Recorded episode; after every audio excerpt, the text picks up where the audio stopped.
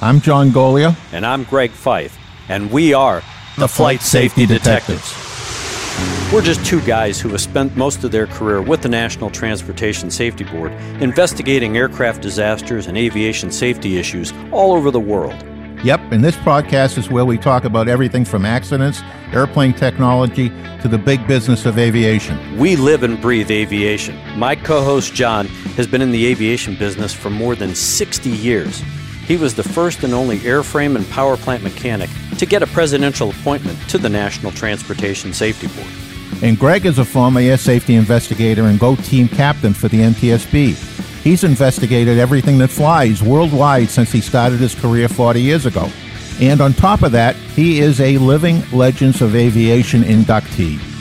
So between John and myself, we have over 100 years of aviation safety experience. It's time to buckle up because it's going to be wheels up. Let's get this show in the air. Well, hello, John. It's another episode of Flight Safety Detectives. We are coming off of a little venture where we got to actually see each other.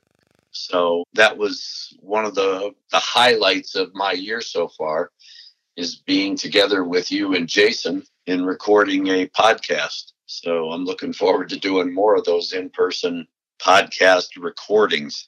And in fact, you and I are going to be together hopefully in the very near future with a trip to Embry Riddle Aeronautical University. I believe that this show that we're recording today will air about that time before we go down. And then, of course, you and I are headed to Sun and Fun as well to do a show from down there. So, looking forward to the month of April and uh, getting to see your smiling face. Yes, it'll be fun actually in Florida. Finally, after after a year. Well, we have an interesting show today. A lot of subjects, a lot, a lot of things going on in the business. But before we start, I'd like to remind all of our listeners that if you want to save 5% on your insurance, please contact Avemco Insurance because they do reward their safe pilots for recurrent training, new ratings, participating in the FAASTeam's Wings program, and listening to the flight safety detectives. So if you need to reinsure your airplane, if you need to get renter's insurance, flight instructor's insurance, give Avemco a call at 888 879 0389. And again, mention flight safety detectives and you get a 5% discount.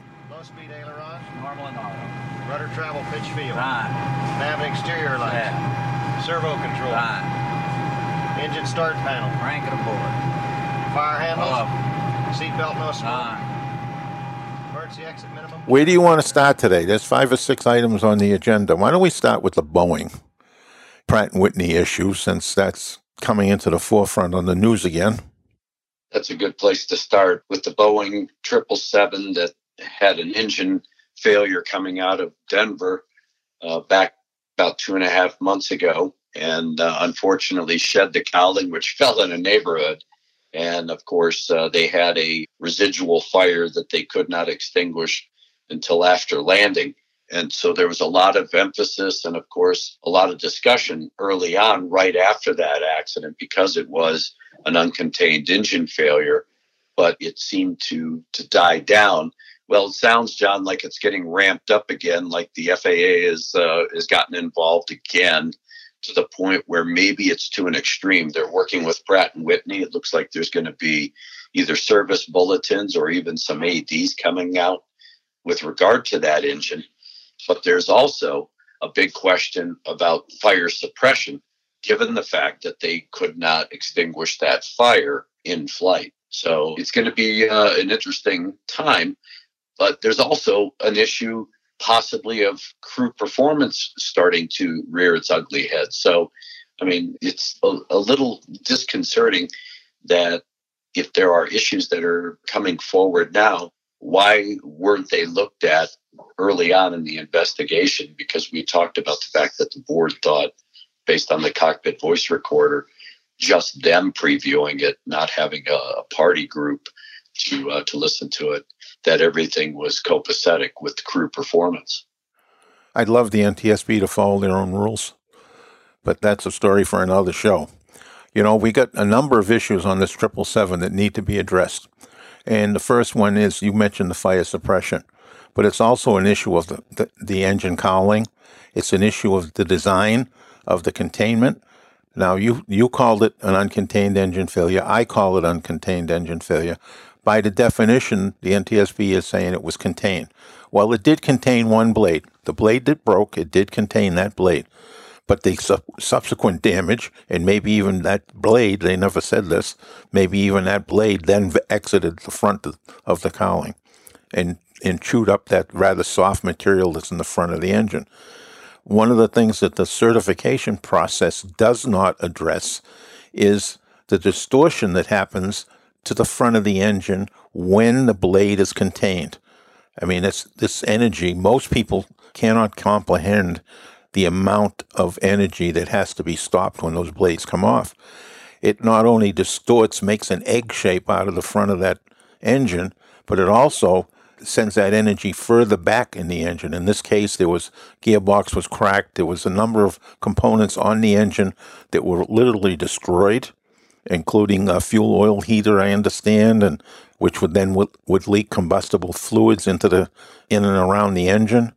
So this particular accident is going to open the door to a number of areas that really haven't been addressed by the regulation yet over time. So, you know, the regulations, most people never realize it, but the regulations are always play catch up.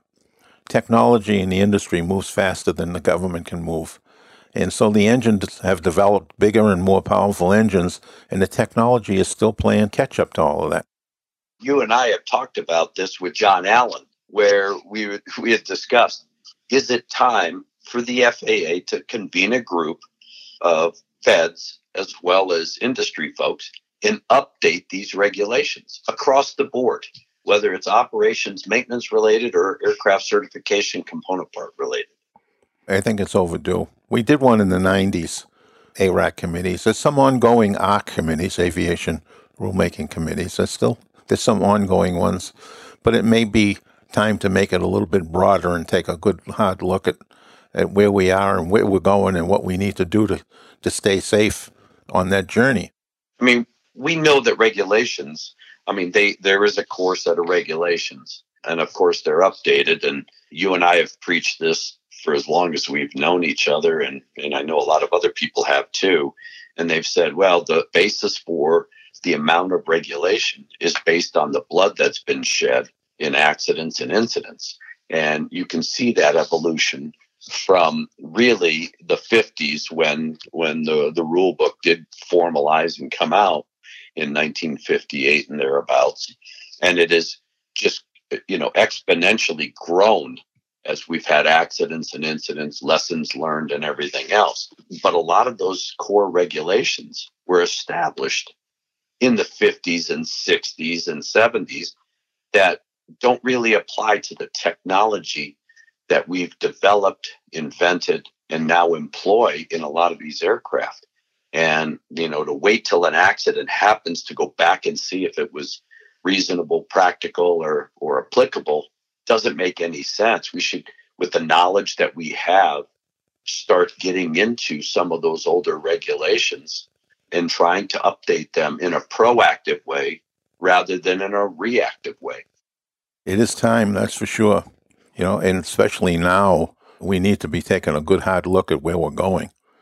If it's 30 years since we had the last broad look at the regulations in those ARACs in the early 90s, 30 years from now, you're not going to recognize this industry. 30 years from now, we are going to have oceans of taxi cabs that fly, essentially. They're going to be everywhere. Every major population area is going to have these vehicles flying around in it.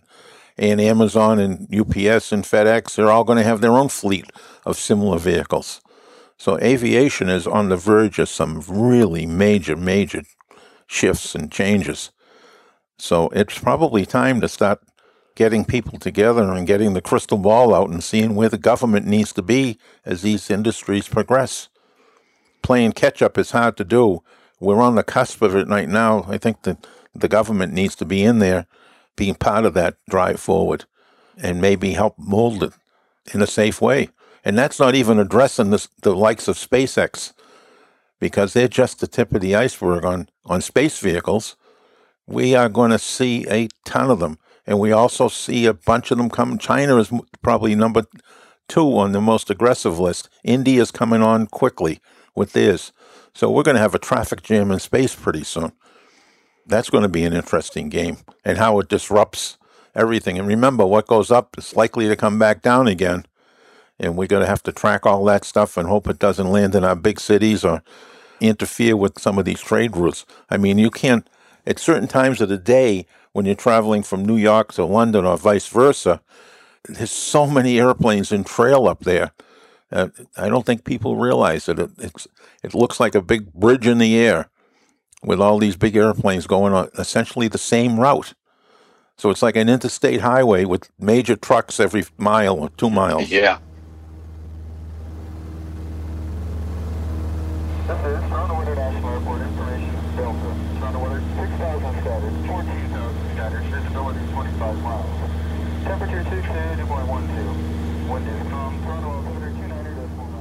You bring up a good point, John, you know, with regard to, to space vehicles and commercial space. You know, one of the, the big hits that the FAA has taken with aircraft certification is the issue that where do they get their expertise? And their expertise comes from the manufacturers because these regulators are just that. They're regulators. So they're not in the industry every day. They are at least a part of the industry on a daily basis, but very intimate technical knowledge comes from those people that used to work for a manufacturer that get employed by the FAA. But those are handfuls of people. Those are not thousands of people that one Congress thinks they need to have as far as that kind of expertise. And now, where is the FAA since they're responsible for commercial space? Where are they going to get their expertise? They aren't growing rocketeers in the FAA, they're going to have to get them from these out these companies that are developing these commercial rockets and, and spacecraft to get that level of technical knowledge. And again, that's an issue that you know a lot of people don't understand. Congress sure as hell doesn't understand it. They think they can, you know, if they throw money at it, all of a sudden magically they're going to have 10,000 people that are qualified, you know, to work for the FAA and go into all these manufacturers. And, and it's not possible. It's interesting you said that because recently the FAA reached out to a retired Air Force officer in their space program and hired him to run the space program. And while he brings expertise from the Air Force's point of view, many of us who have seen the Air Force, other Air Force aviation people come into the FAA, they think differently. So it, it's going to take some uh, time to adjust the agency and whoever the military people ought to come in into the process because commercial operators are definitely different than military operators. Yeah, there's a, a different level of structure and discipline. And of course, we know that civilian aviation, while it is structured and disciplined, it doesn't have that same tight boundary that the military has. And, and we've seen that. Uh, we've seen that with folks that we've hired here at the NTSB. They have a different way of thinking. They're very rigid, very structured. Well, that's great, but you can't have that expectation of a general aviation pilot or even a commercial pilot because it doesn't have that level of, of structured, you know, operational discipline, if you will. Yes. Well, the FAA certainly has some challenges the big one right now is that engine because there there's economic reasons why they're under pressure to bring out the uh, airplanes that have been grounded because of this this engine, and maybe they'll never come back. Fortunately, there's not a lot of them in the United States. I think they said there was 24, if my memory serves me right. But there was a total worldwide of about 150 of them involved. So, and they've been around for a while, so that may just this might be the kiss of death for those airplanes, and they'll go to the happy airplane home. Yeah, well, yeah, because it, it's economically not feasible to re-engine these airplanes. So it is like you said, they turn those those airplanes into beer cans and move on. Yes, but the engine issues with the big fan blades aren't going to go away soon. I mean, we've created bigger fan blades. Look at the size of these engines now. I mean, the size of these fan blades are enormous. And like you were talking about earlier, you think about just the energy in those blades as that thing is rotating at two or 3,000 RPM in the front section, but they're rotating at tens of thousands of RPM in the other portions of that engine. That's a lot of energy that when one of those blades lets go, you know, it potentially is like a bomb exploding inside that engine to make a mess. Yep. Fortunately, they're smaller. And they're, they're looking at uh, one of the major manufacturers is looking to expand the use of ceramic blades back in the hot section. That most people don't realize that the temperatures inside the engine are hot enough to melt the material that they're made of. So turbine blades made of, of uh, material that can be melted just by the operating temperatures of the uh, engine. So they like to use ceramics today because ceramics can handle the heat. And, you know, they're looking to all sorts of exotic materials. Some of the real big fan blades that we see on engines today, and they got these fancy curves to them, and the leading edges are uh, made of uh, pretty strong materials, but the blade itself is made of composite material. So that means even though they're big, they may not be as heavy as these blades on this particular engine were. So it changes the, the dynamics of the energy released. Uh, so it's very, very complicated. But it's not just the blade. We talked about the, the blade coming forward, whether it's contained or not, how it disrupts the, the engine and destroys pieces of the engine in flight. And we have in this example where the cowling was ripped off and the engine cowling is integral to the fire suppression on that engine. So once that cowling was destroyed, and that was what what landed in some of those folks' front yards that we saw the pictures of, that cowling being gone prevented the fire suppression system from working. So the fire was allowed to continue. And we all know that fire on an airplane is not a good thing to be having. Yeah. Well, the thing that concerns me, John, is that what we're hearing is that uh, they may be going back and, and now examining the crew performance in a more in depth perspective. This is almost three months after the event. And I just don't understand why the board didn't convene the CVR group immediately after the event and get all of the critical work out of the way up front. It's better to do more and weed it out than doing less and trying to play catch up. Well, that was always the way we've done it, the way the NTSB did it long before I went to the board. I mean, I did my first accident with the NTSB in the early 70s, and it was always more, more, more. We want all the information, gathering everything that they could.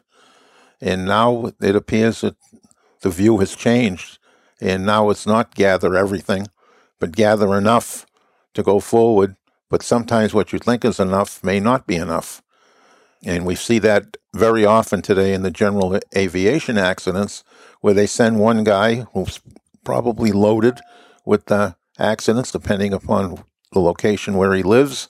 You know, if you're in Southern California, there's a lot more crashes there in December than there are in New England in December.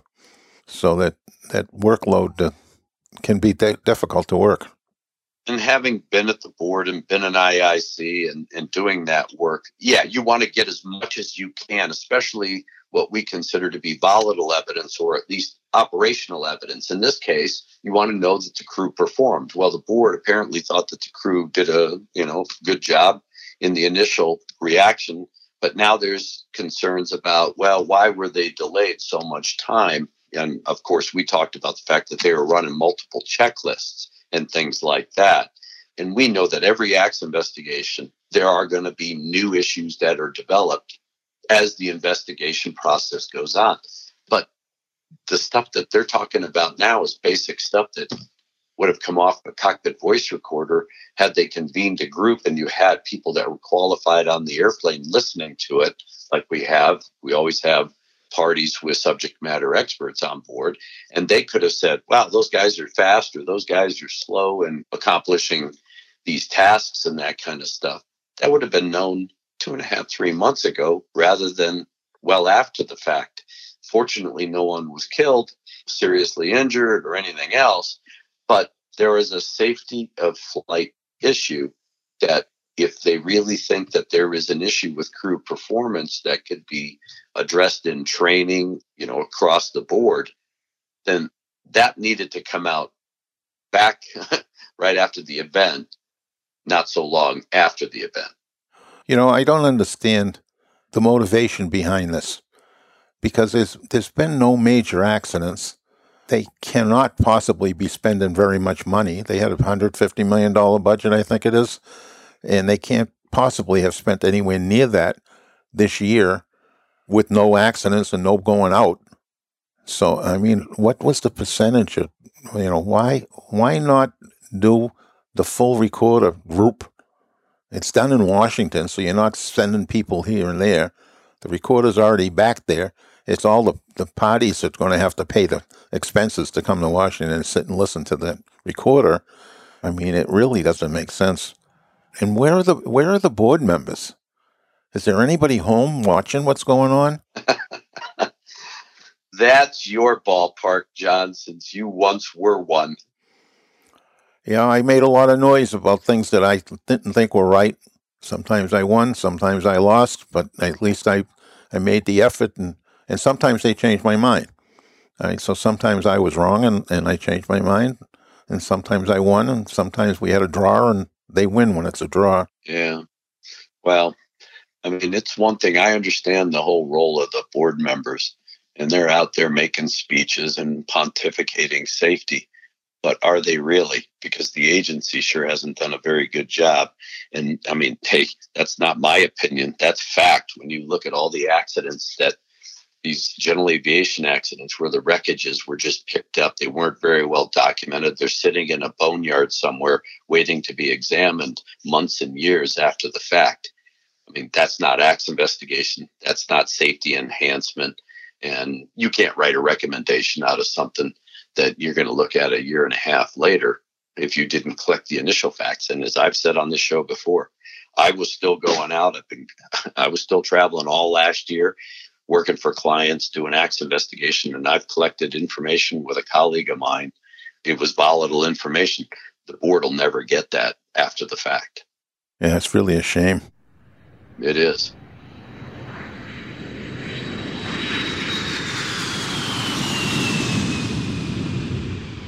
And switching gears, we have a foul mouthed pilot who decided to go into a rant with an open mic in California. Again, this isn't the first time that's happened, but uh, you know, John, I mean, we we all know as pilots, you know, radio etiquette and the fact that you know you listen to what you're supposed to be saying on the radio you always check in to see if you have an open mic because when you're finished talking aviation stuff that the FAA says that's what you're supposed to be focused on is aviation stuff and you get into a, a non-aviation conversation you want to make sure that that button isn't stuck or your finger's not on it this guy really went off with quite a few of the choice words in the uh, curse word vocabulary. He sure did. But you know what scares me with that is he's got himself all all fired up. You know, his blood pressure's probably up. What's his mindset? He's going for takeoff.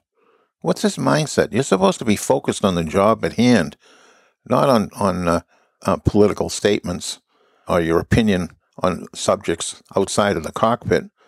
The sterile cockpit rule says that you're supposed to stay focused on what you're doing.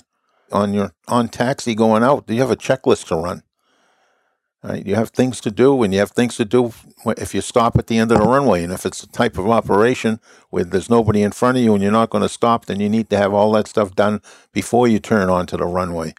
So it's a busy time, and to have him going on and on and on about this, he not only is not thinking himself, but he's forcing his first officer to listen to this and and try to pick out anything that's that's job related in between this rant. It's it affects both flight crew members in a negative way. So I understand they suspended this guy, but and he probably deserves more than suspension.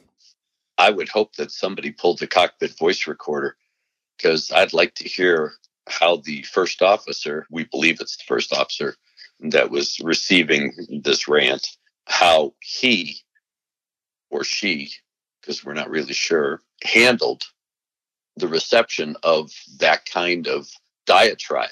Why didn't he or she cut him off and say, dude, sterile cockpit. I don't want to hear this. I want to know what that reaction was, what that interaction was. Because now all of a sudden, if you don't stop them and you don't correct them and you don't make them aware of, hey, man, we're getting ready, you know, you got to focus, dude, then they're a bit complicit in all of this because it takes two to tango.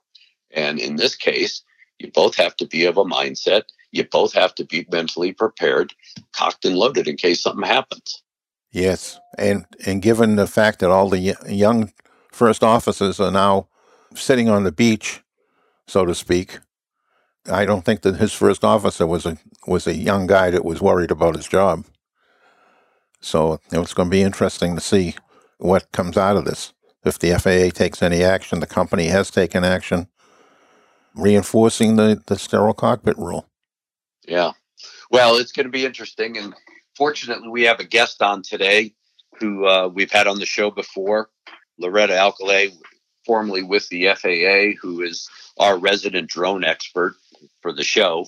And she's going to be on to talk about drones and uh, some of the newer regulations that have just been published. So, given her background, John, I think maybe we uh, pose a question to Loretta about the FAA legal ramifications for this particular pilot and what kind of actions the FAA could possibly take against a guy like this for doing what he did.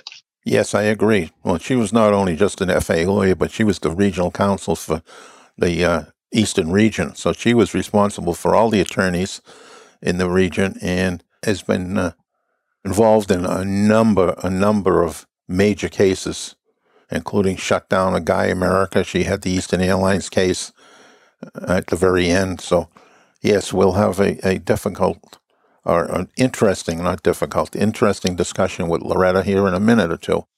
Well, again, John, uh, I'm, I'm very happy that uh, with our podcast, Flight Safety Detectives, we can talk about a variety of issues. We have subject matter experts that we bring on board to give us varying opinions. And we've had a number of emails in uh, the recent past that people have suggested topics for the show. So a lot of the things that we talk about, whether it's today or on uh, on future shows, a lot of it is is driven by you, the listener, and we greatly appreciate that. So uh, we know that in this particular issue, somebody was asking about uh, the follow up to the engine issue with United 328. And of course, uh, we do have a number of uh, drone listeners out there drone pilots and uh, and operators. So we thought that Loretta would be a perfect subject matter expert to enlighten us on these newly published uh, FAA regulations for drone pilots.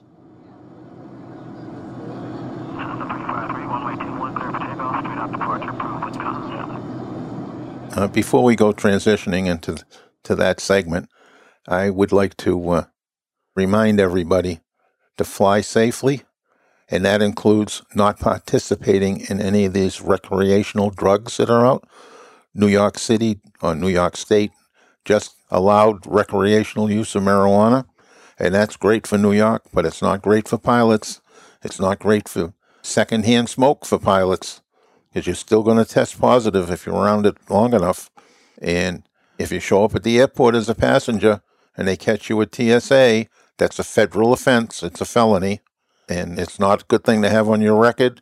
If you're a young person and you have it, it could impact your job. And if you just look at what just happened at the White House, a number of the young people that work in all the all the support functions inside the White House, a number of them were sent home because they couldn't get background clearance because they smoked marijuana and they admitted it that they smoked it.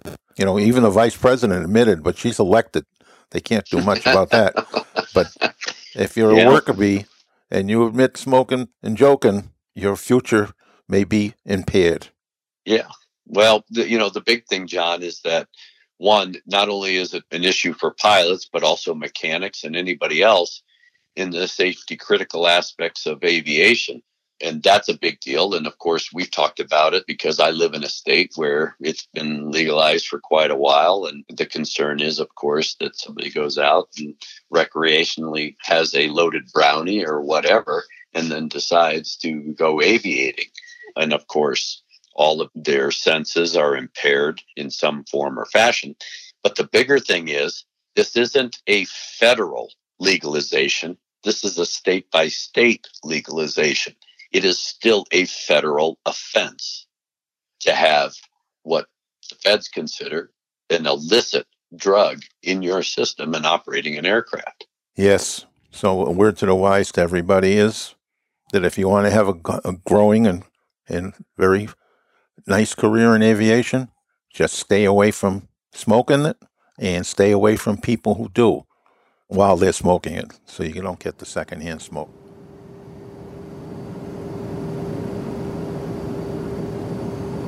Good morning, John the ground. Canadian 920. We're just coming up to Alpha Juliet. A920 runway 248 taxi. North. And now we have our guest, Loretta Alkalay. Welcome to the show. Well, thank you. As a repeat visitor, I am very honored to have been asked back. Well, that's because we made you a friend of the show. You have no choice. There is no place for you to hide, Loretta. We will always hunt you down because John and I are flight safety detectives. So, well, I'm glad to be here. well, we're glad to always have you on the show. Now, John and I were talking a little earlier about several subjects. One being legalized marijuana now in New York. Of course, I live in a state where legalized marijuana has occurred for quite a long time. And of course, we know that other states have similar laws. But I had mentioned the fact that marijuana is still considered a federal offense because this isn't a federal legalization, it's a state by state legalization. How does the FAA view it, given your background, your previous history at the FAA? How would they view something like that where somebody's either demonstrating erratic behavior and gets reported and it's found that they have been smoking marijuana. And I know John had mentioned something earlier about somebody go, well, you know, it's legal where I am. Well, that's great, but how does the FAA attack that particular issue? Do they immediately yank a certificate or put them on suspension? What do they do? Yeah, no, it's definitely illegal in aviation. And in fact, one of the things that the FAA has warned about is that it's really a bad situation if you're carrying drugs on you, because then you could lose your aircraft, you could be permanently revoked. So there's very serious repercussions from not realizing that drugs and aviation don't mix. So if the FAA believes that you're a user or if you admit that you've been using drugs, that's going to be an issue for your medical. If you operate under the influence, of course, that's really serious. So there's no pity for the fact that people are confused by legalization in the different states. And my concern right now is with the legalization in New York, is with the students where John and I teach that they may innocently not realize that having legalized it in New York, that doesn't give them a pass federally or in aviation. And as we just saw in the Biden administration, a number of people were asked to leave, and other people, uh, their security clearances have been held up. It's very serious to violate a federal criminal law. And uh, that's that's the biggest issue, I think, Loretta, is making sure that uh, the aviation community knows that while in some social circles, yes, marijuana is legalized, but in the aviation industry, there is no legalization, and you suffered the greatest penalties because it is considered an illicit or Ill- illegal drug. Right, and there's no recreational use exception. So, Yeah, and I and that's such a bad word too, you know, because it implies so much recreation. Eh, I only do it every once in a while. Well, you know what? I drink scotch every once in a while, but if I abuse it, then of course I jeopardize you know my position in aviation with pilot certificates and, and that kind of stuff. So i just think that recreation for all the the younger pilots out there the millennials that are getting into aviation or in aviation and even some of the older guys because i know a number of older guys that they love their brownies. So uh, and gummies. Yeah, because they don't have any teeth. They love those gummies. but the fact is, is that you know anything that has marijuana or any of its byproducts is illegal in aviation.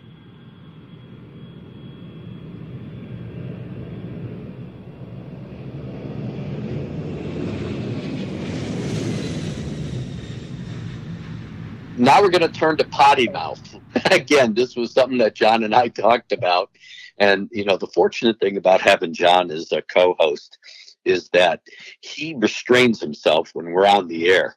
But his potty mouth, I'll tell you, I have to curb that on a regular basis. Fortunately, you know, he isn't doing it on a hot mic.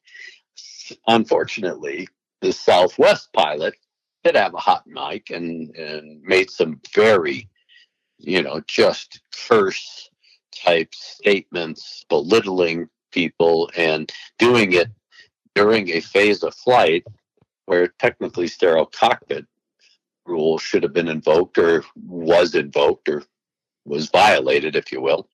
How does the FAA deal with somebody like this, especially since they were broadcasting this little rant over open airwaves?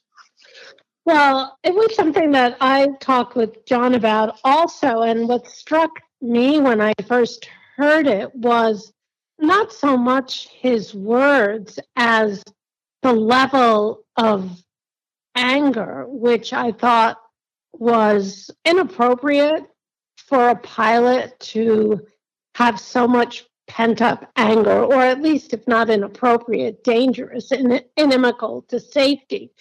So I know years ago I had a, a situation where when I was working for the FAA, there was a pilot who had a rant against air traffic when we were landing. And I remember going in and, and speaking to flight standards and giving them the information on the flight, and they were going to talk with the flight surgeon about it because that kind of uncontrolled anger could be a safety issue. So I think that not only is a violation of the sterile cockpit rule, which again indicates something about the pilot that he would violate a rule. It's a 121 flight, it's an air carrier. He should certainly have known better.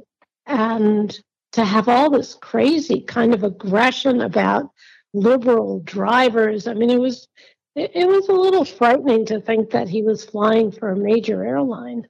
Yeah, and one of the things I brought up with John about that was where was the co-pilot and we were assuming this was the captain.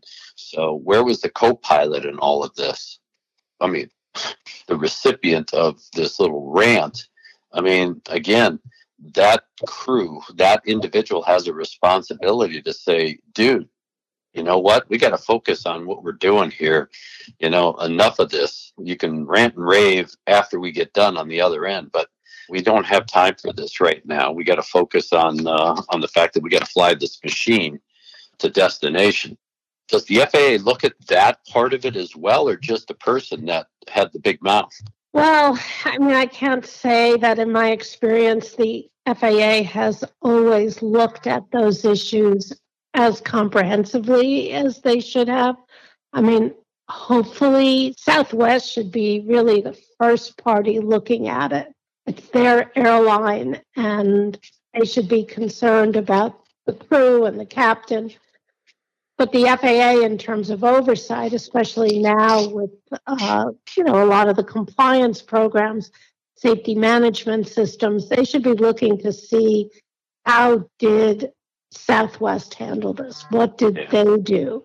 And if they acted appropriately, you know, maybe that's all they need to do. But I would like to believe that somebody looked beyond just the fact that he was cursing, just the yeah. level of anger and you know the sterile cockpit and and is this something that it, that he does all the time?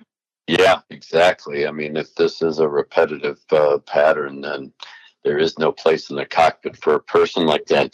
Do you happen to remember when that JetBlue pilot, that captain, they got up to altitude and he left the cockpit and started ranting and raving to the passengers, and the first officer locked him out, Right. didn't want him back right. in. Whatever happened to that guy? I know that there was some sort of federal actions taken against him, and I presume that his certificates were revoked. What was the long term effect of that guy? Was he did he go to jail? Do you remember, or how was that Mhm. handled? Yeah, no, I, I don't. I mean, I remember the incident, but I, I can't say for sure what happened. I just Yeah. don't. I don't remember.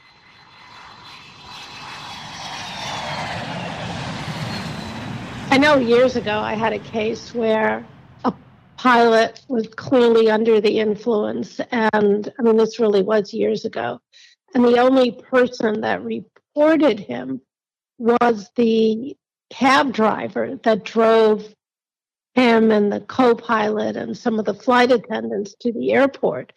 And he actually took off while the plane was still in the air. The cab driver had gotten a hold of the FAA or the police. And anyway, they, when the plane landed, he was under the influence. And I felt very strongly at the time that the co pilot had responsibility for that too. But hmm the FAA made the decision not to go after the co-pilot. That's too bad. And John and I have talked on a previous show not too long ago about the abuse that cabin crew members are taking, that is, flight attendants being abused by people that are getting on the airplane already inebriated or defying federal regulation by bringing their own stuff on the airplane and drinking and then getting very abusive with these flight crew members. And this isn't anything new but you would think that some of these clowns would have gotten the message that they can't get away with this and and I guarantee when you have a plane full of witnesses you're going to pay some sort of price for that and I know that I was coming through Dulles the other day and of course there's a, a huge video screen that has Steve Dickson on a looping message talking about that if you abuse the cabin crew you're going to jail and it's going to cost you a hell of a lot of money did you ever prosecute any passengers like that during your time, Loretta? Oh, yeah, we had a lot. In fact, the years ago when we first started getting a lot of these types of cases, we worked with the U.S. Attorney's Office, and there was quite a few that were related to alcohol. But at that time, it was the airline serving the alcohol, so they had a little bit more control occasionally. And it was a lot of first class passengers. It was a lot of people who felt entitled. I, I worked on a, a number of cases, a lot of cases that we prosecuted civilly, but also with the U.S. Attorney's Office.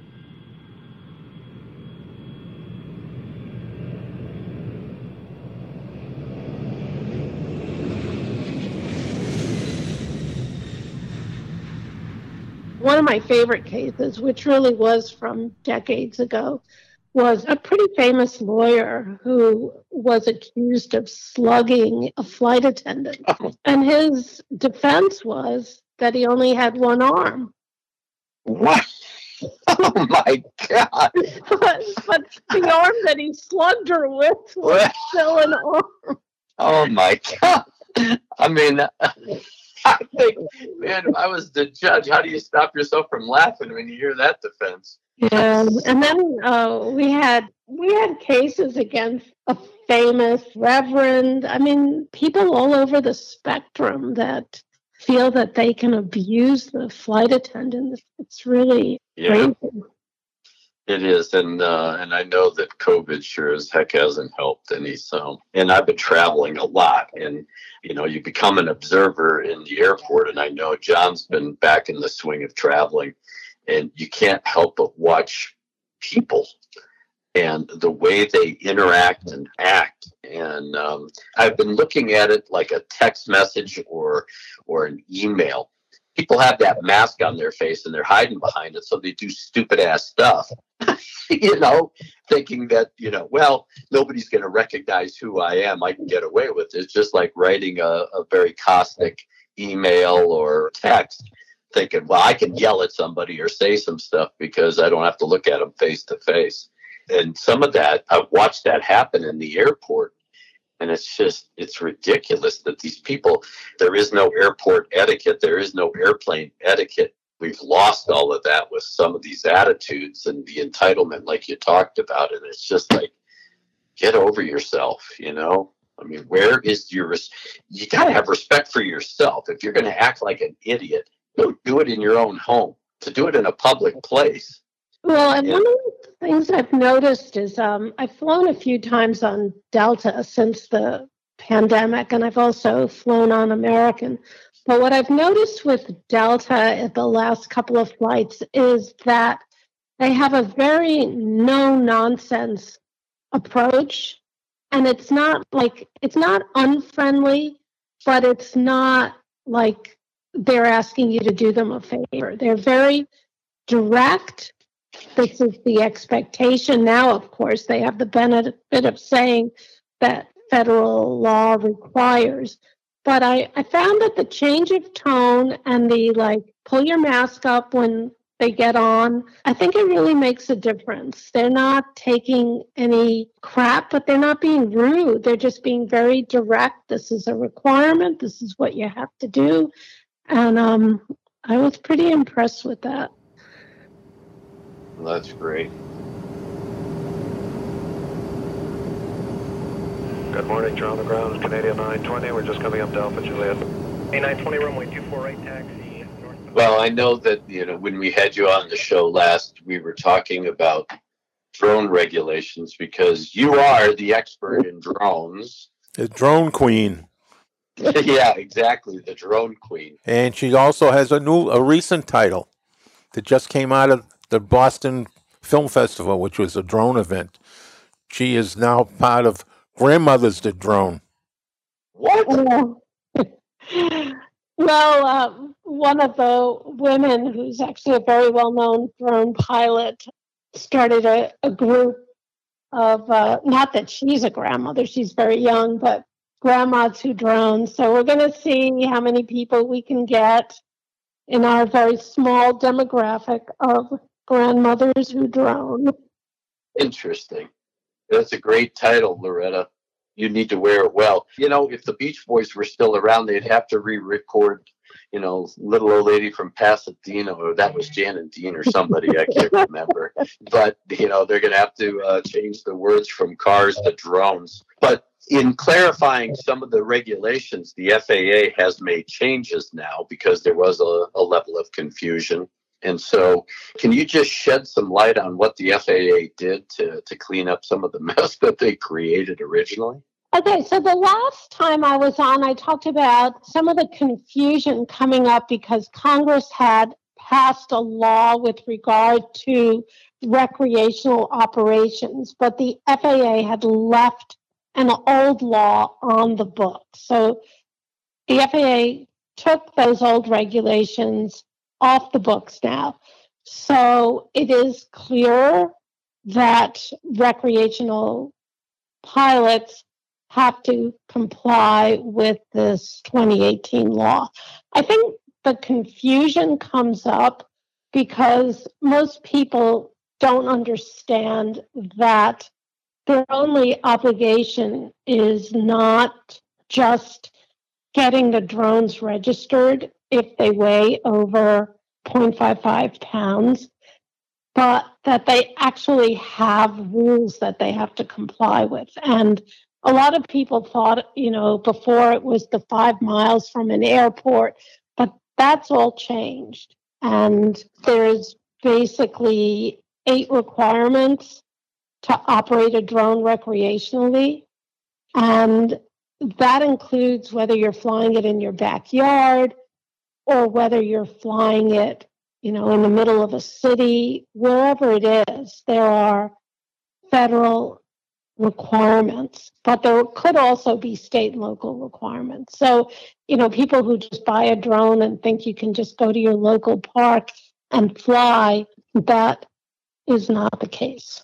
So basically, without boring you with all the details, I would say that people that want to fly recreationally, they should go to the FAA website and see the requirements. Basically, you have to fly a visual line of sight. You can only fly in Class G uncontrolled airspace unless you have FAA approval. And there is an automated system for getting approval now for recreational pilots. So basically, there are requirements. If you don't meet the requirements for what's called limited recreational flying, then you have to have your remote pilot certificate.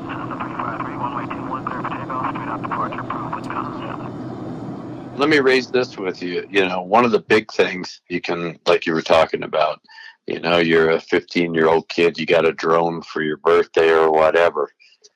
They don't know what the heck Class G airspace is. So there is an education process. They just go and do the remote pilot certificate just because that's going to give them the best overall knowledge versus just trying to figure out, well, I don't know what Class G airspace is. Well, I would have said yes, except that you have to be 16 to actually get your certificate. You can take the test at 14, but you still can't get your license until you're 16. The FAA is going to and is developing because the federal law requires recreational pilots to take an FAA test. But that test hasn't been developed. So the FAA has sort of given pilots an interim pass on the test.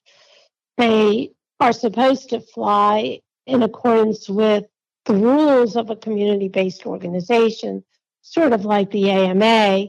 But the problem is that the FAA hasn't come up with rules for or a process for community based organizations to get approved. So, other than the AMA, which is the largest aero modeling organization, you don't really know whether any other organizations will meet the FAA requirements. But I would say for most people that are old enough that it's probably worth it to just get the FAA certificate because if you break any of the rules flying recreationally, the FAA is going to treat you as though you were flying without a certificate. So, and that's what happened with the pilot I think everybody heard about with the $100,000 violation. He ended up getting charged as though he violated all the Part 107, the certificated pilot rules. So there is a benefit to that. I personally feel that the recreational requirements are much too strict for the danger or the risk, especially if you're flying at a low altitude in your backyard. You know, the rules are what they are. And, you know, there have been several criminal prosecutions for not registering the, your uh, drone. There have been certainly a number of FAA enforcement actions. I wouldn't say that there's a lot of enforcement action, but you just don't know when the FAA will take enforcement action. But in addition to those, I don't know if you want me to go over some of the new rules that came out. Oh, absolutely. Uh, I was going to ask you did they make any rule changes to uh, recurrent training or currency proficiency? Yeah, actually, that was one of the best changes that the FAA made. So prior, actually effective April 6th, which I think is uh, Tuesday, instead of having to take recurrent testing, which is what was required every two years, and you had to go and take a test, you had to pay $160. The FAA has replaced that with a free online recurrent training requirement. So that should be available on the FAA's website on Tuesday, hopefully. And I know that I'm relieved not to have to go in and take another recurrent test. Even though the testing's not particularly hard, it's still a pain in the neck. And who wants to spend $160 if they don't have to? So the training is important. Well, one, you have to take it to stay current. But if you want to fly under the new night flying rule, you need to take the new recurrent training. So basically, uh, the FAA did away with the will effective April 21 with the requirement to, to get a waiver to fly at night if you have the new training and if you meet the new rule requirement, which is basically you have to have anti collision lighting visible for at least three statute miles that have a flash rate sufficient to avoid a collision. So, of course, most people are not going to have any idea what that flash rate is. But fortunately, in the preamble to the rule, the FAA allows you to rely on manufacturers who say that the flash rate is sufficient to avoid a collision. Well, that's, I mean, one, when you think about three miles, it doesn't sound like much, but that's got to be one bright strobe light. Yeah, a lot of power to drive that too, even if it's uh, digital. Yeah, it's going to be interesting. The lighting has been available. I don't know about the flash rate because I don't really fly at night, so that hasn't been an issue for me, but I assume that manufacturers will have those out. And the other thing to remember is for anyone that has night waivers that were issued before the effective date of the rule, April 21st, will expire on May 17th. So anyone with those waivers, they should not need them anymore, but they will have to take the online training. So even if a pilot is current today, but they want to take advantage of the night flying rule, they would have to take the training. But that gives them another two years. Plus, you know, it's online, it's free. It shouldn't be that difficult to do.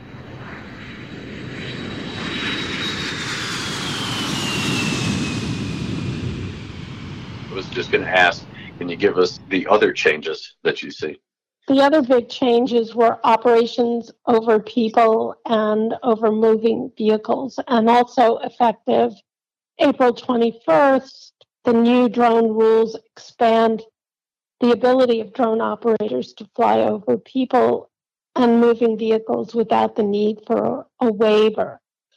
So, and this is in addition to the current rules that allow operations over people that are participating in the operation and people in covered structures. So, what the FAA did was it set up categories of drones based on their weight or kinetic energy. And the category one is the one that I'll talk about more because that doesn't require further FAA review.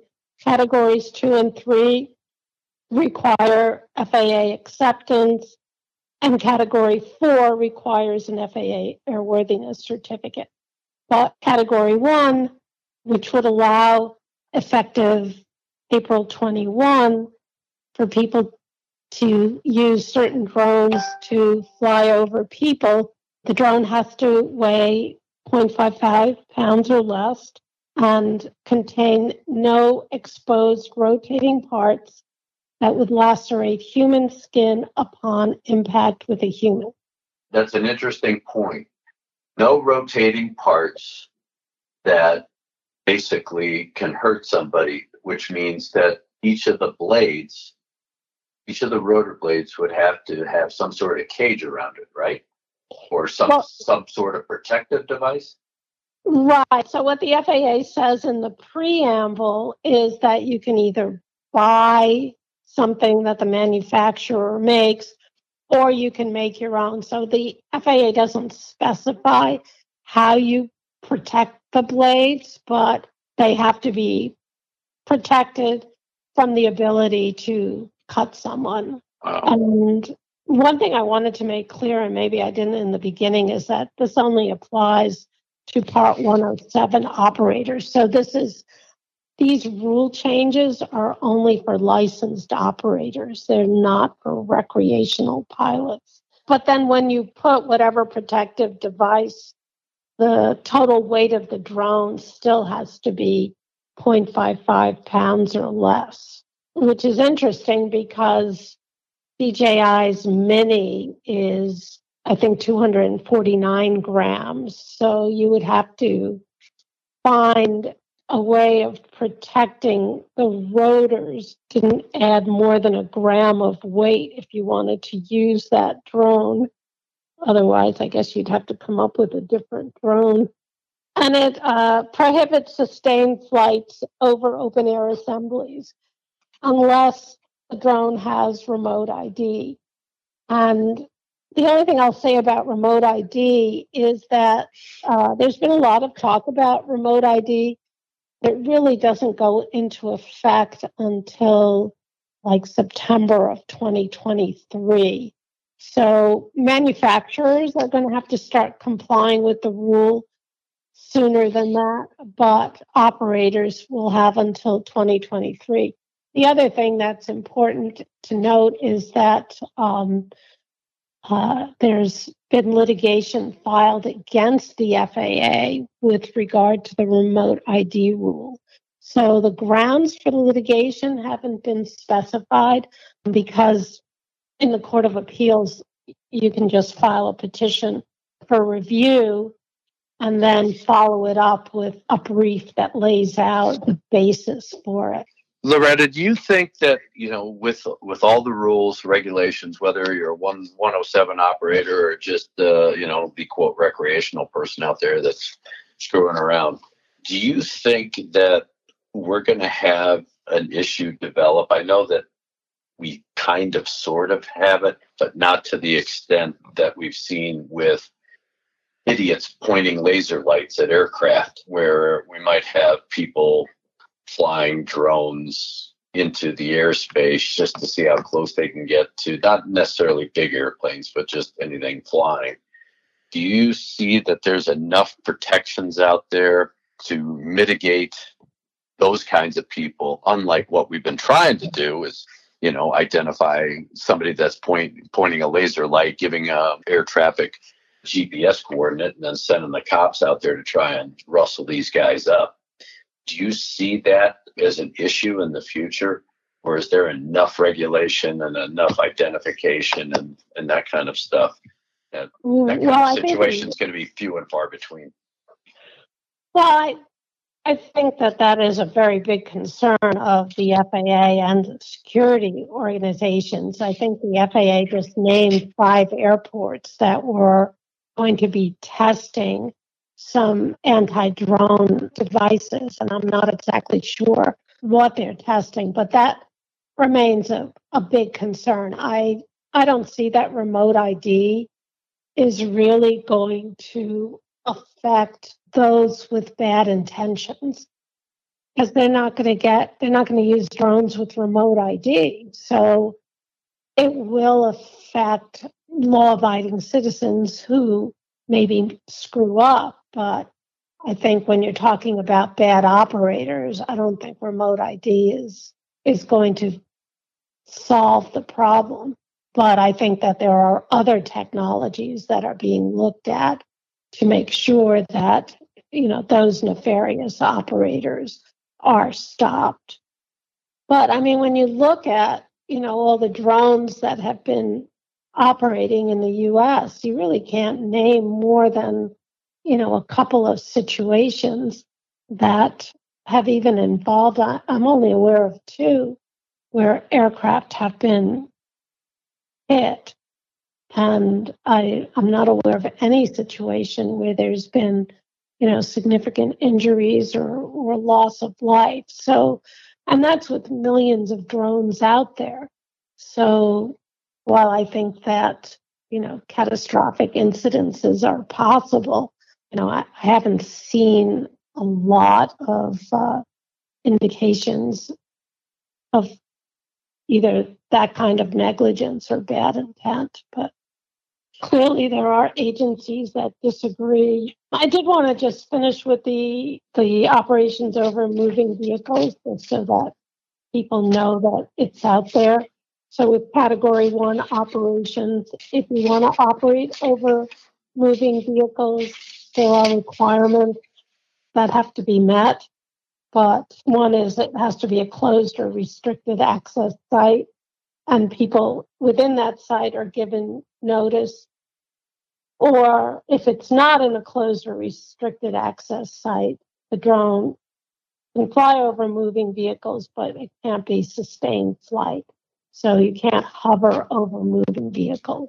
And if you want to do that, then you need to get a waiver to do it. Yeah, that was it's interesting because I I just finished my flight instructor refresher course online, and there were a lot of questions along those lines about whether or not you can control a drone from a moving vehicle or fly it or, you know over moving vehicles and, and open air assemblies and things like that so Well, right now, the category one can only be flown over an open air assembly if you had remote ID.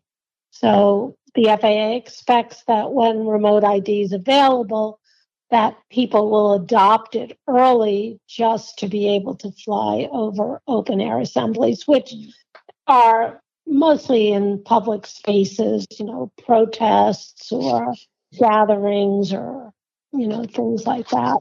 So that's basically the new info.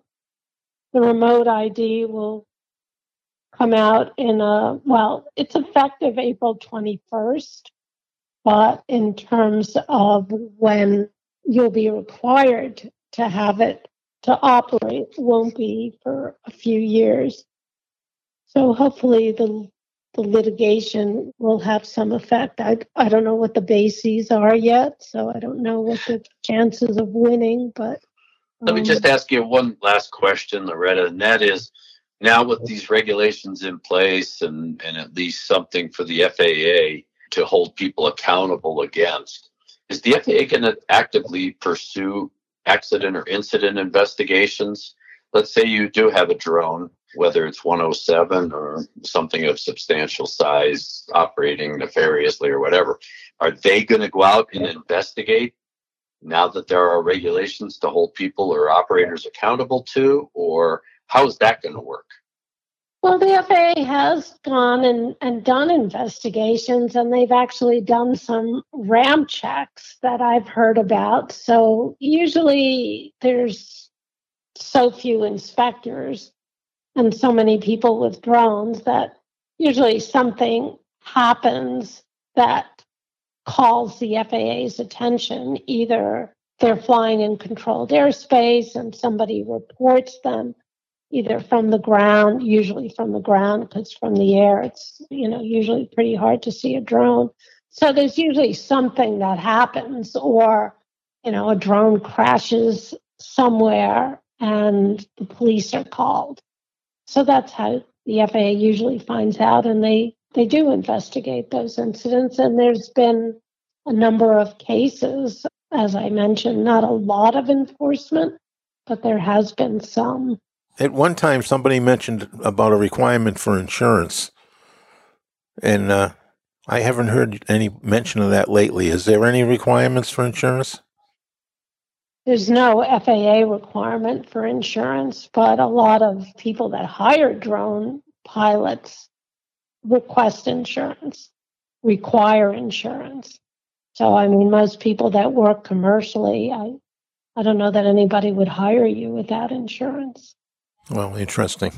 For recreational pilots, people join the AMA because they get secondary insurance. I don't know yeah um, how good that is, but that's what a lot of people do.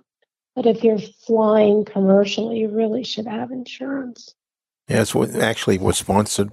Flight Safety Detectives is is uh, partially sponsored by Avemco Insurance, and they provide insurance to pilots and airplanes and instructors and all sorts of folks. We'll have to check and see if they have anything for drone operators. Yeah. Well loretta we knew that we'd get all of the straight scoop from you with regard to drones and idiot pilots making stupid statements and uh, and drunk passengers and everything else. So we we always appreciate having you on the show for your high levels of expertise. But really, it's so that I can talk to you instead of having to talk to John.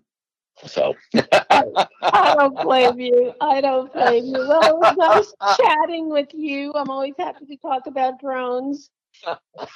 Okay, Grandma. Grandma who drones. yeah, that's that's pretty impressive. I can't wait to see the follow up article. All right. Well, thank you, Loretta. Again, you are a friend of the show, so we know where to hunt you down when we want you on the air with us. So thanks again.